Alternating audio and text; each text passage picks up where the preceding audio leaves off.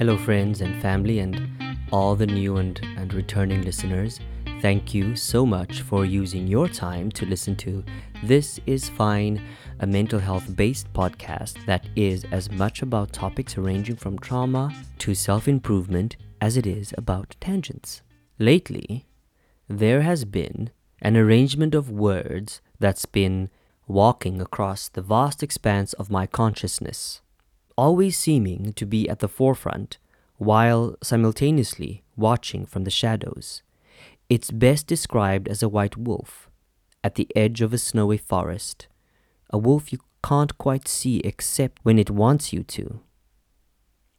Its sharp blue eyes filled with a knowing that pierces my soul. Every time it turns its head gracefully, it meets my gaze and gently slices my soul, and out emerges an urgency mixed with guilt and a touch of nostalgia. The urgency and guilt is that looming cloud of self-judgment as your potential goes to waste while you waste your time on anything but your potential. The sprinkling of nostalgia, the memory of the childlike times when you discovered you had a knack, you had a talent for something, and you'd practice it relentlessly, like a prophecy of who you could become. Yes, dear listeners, I know that that's a little somber way to introduce today's topic, but I promise there's a point to all of this. I'm going to read to you in a moment the line that inspired today's episode. I kind of feel it my duty because it has done so much for me just in the past week or two that I feel it might mean something to someone in their time of need or confusion. Now, this gathering of words come from Seneca, who was a Roman Stoic trained in rhetoric and philosophy. What I particularly love about the Stoics is their ability to make observations about the human condition that have a level of objectivity about their personal life experiences. It's as if they see themselves clearly reflected in the behaviors of others. And through those behaviors, they learn something about themselves and then act on them and then change it. Now, the observation of Seneca reads as follows. Hold fast, then, to the sound and wholesome rule of life, that you indulge the body only as far as is needful for good health. The body should be treated more rigorously, that it may not be disobedient to the mind. That last sentence, though the whole quote has depth and meaning, what struck me specifically was the last sentence. The body should be treated more rigorously, that it may not be disobedient with the mind. Now, I don't know about you, but the immediate thought, the immediate image that sprung up for me is the movement of the body, of my body. I think when we hear that sentence, the body should be treated more rigorously, that it may not be disobedient to the mind, conjures up whatever insecurity you've been neglecting, you've been hiding from. If, for instance, someone has a proclivity with sugary treats, maybe that's what comes up for them. So when you hear, the body should be treated more rigorously, that it may not be disobedient to the mind, what is the first thing that comes up in your head? Note to yourself, where do you feel it resonating? Where in the body do you feel it? Do you feel a sensation in your stomach, in your heart area of your chest, your face, perhaps your ears, or in the breath that escapes your lungs in a sigh? I know for me it was definitely, or still is actually, definitely in my stomach, my solar plexus, my breath, the front part of my body, the part of my body I show to the world. I think about what a privilege it is to have an able body, to have both the resources and the ability to exercise and to be able to use words in an eloquent manner. So exercising and writing used to be separate, but now they've become one because writing is an exercise, and working out and food choices has become a way for me to write the chapters of my body, of my life. It is indeed true that the Stoics were avid sports practitioners.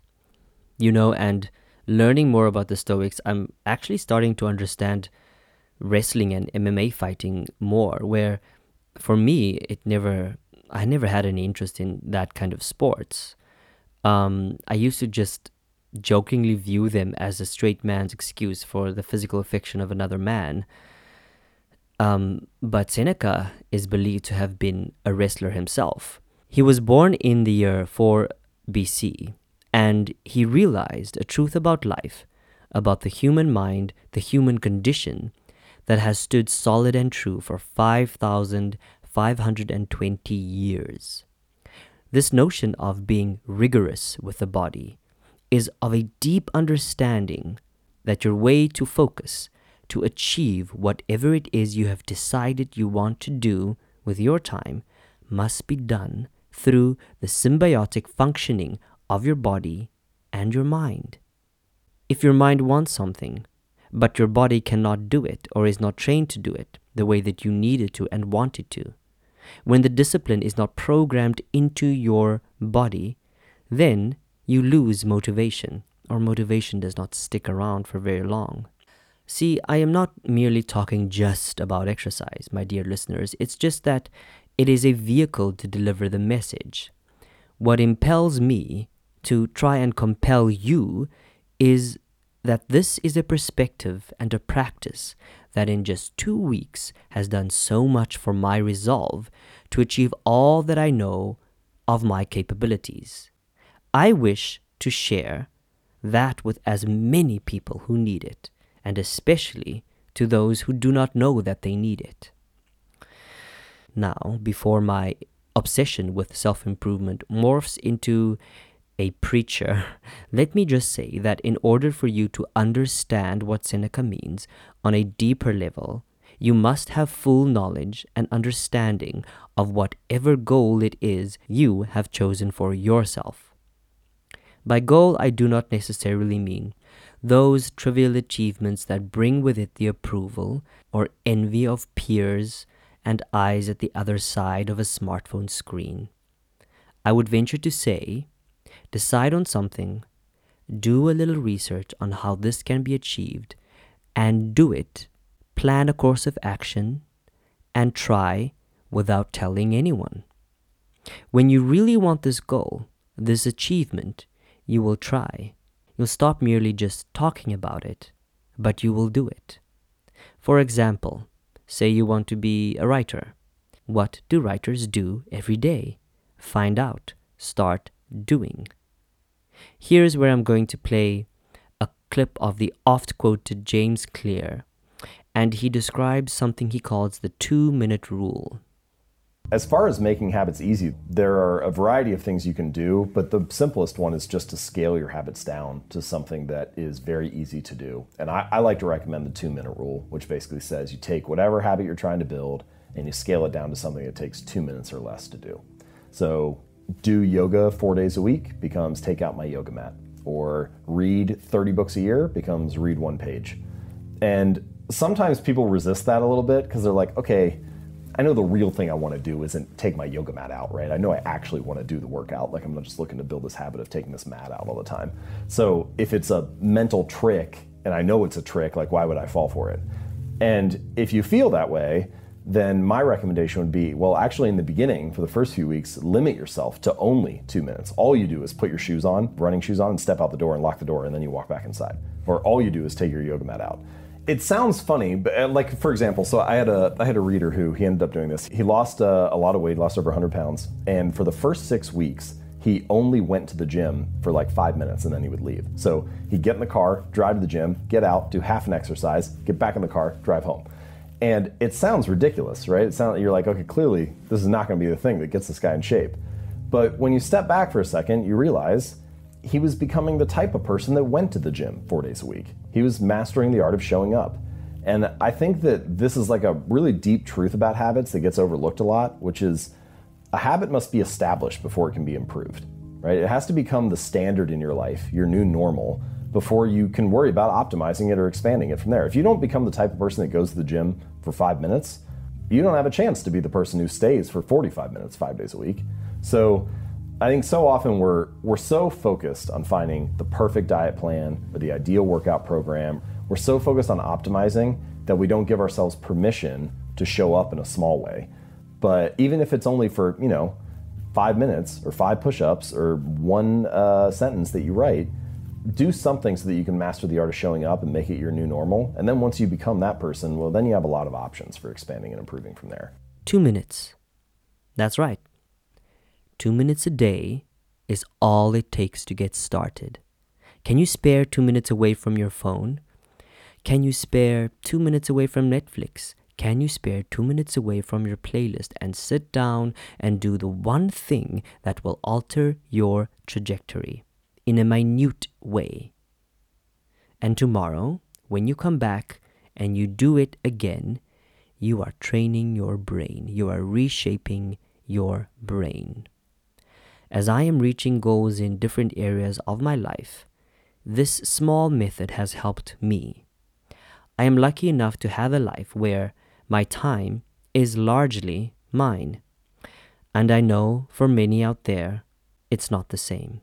Some of you are mothers, some are fathers, or some must be both, and you gladly give your time to your family.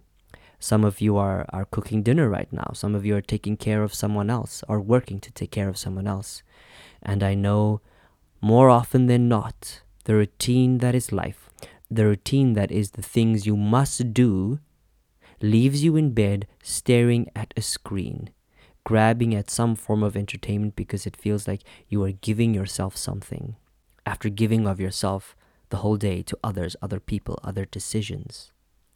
You see, gone are the days when we had books on our bookshelves for entertainment. Gone are the days when the meaning of being well read was indicative of how deeply you knew a book, not merely how many books you have read. So, if you have a habit of staring at the screen to reclaim some sense of control over your life at bedtime, and you want to do something about it, remember what Seneca said. The body should be treated more rigorously so that it may not be disobedient to the mind. We have created habits. We reaffirm them every time we're in bed and we reach for a screen. The body is not treated with rigor, so the mind has lost control. It has become automatic. Take the wheel. Take control. Change direction. Change the routine.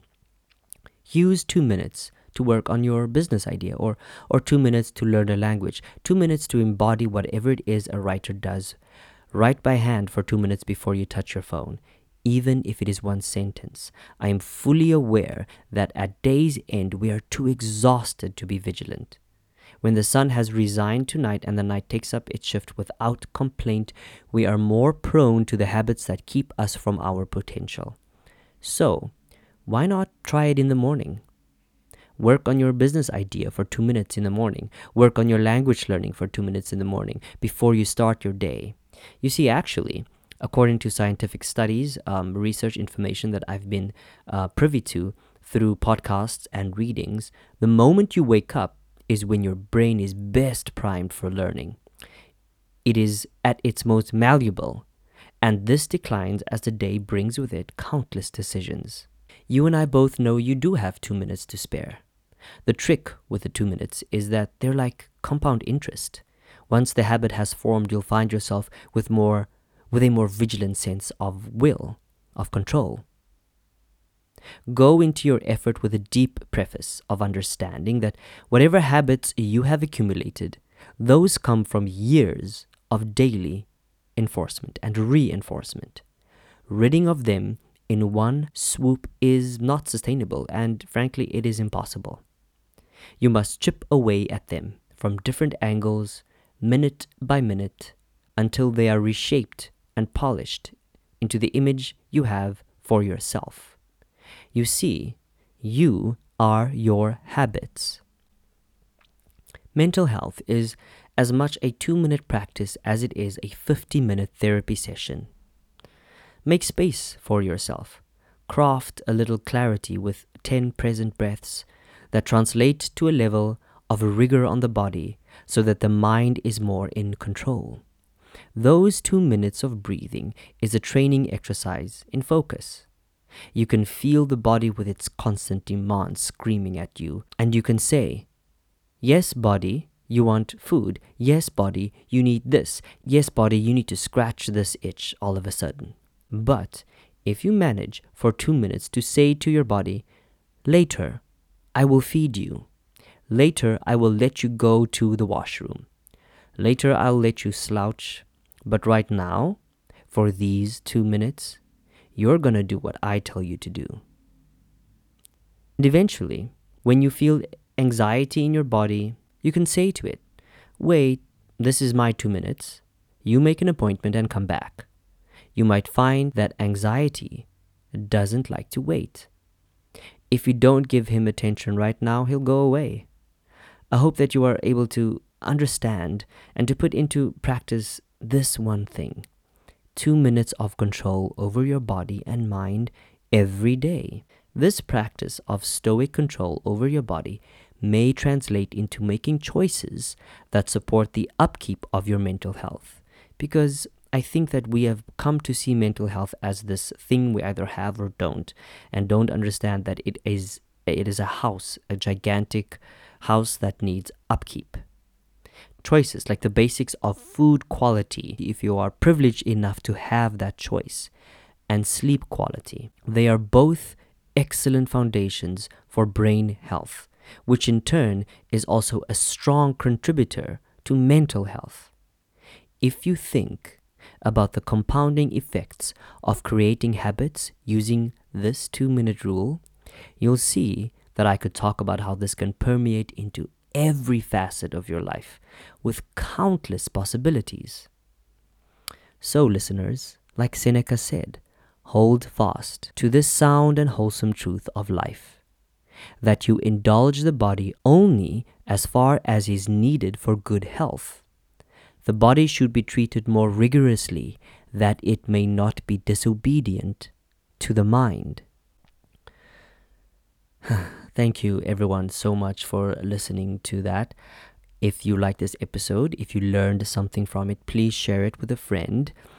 Your support is dearly, dearly appreciated. Next week, I shall be returning with another guest, a returning guest, my first returning guest. So thank you for listening, and please, please take care of yourself. Do one thing, do 2 minutes of either just sitting in your room, sitting on the floor, breathing, meditating, or simply 2 minutes of not touching your phone. 2 minutes is not a lot to ask for, but it does a lot for you. Okay, enjoy your day, your evening, whatever you're doing, and remember, please be kind to yourself. Bye-bye.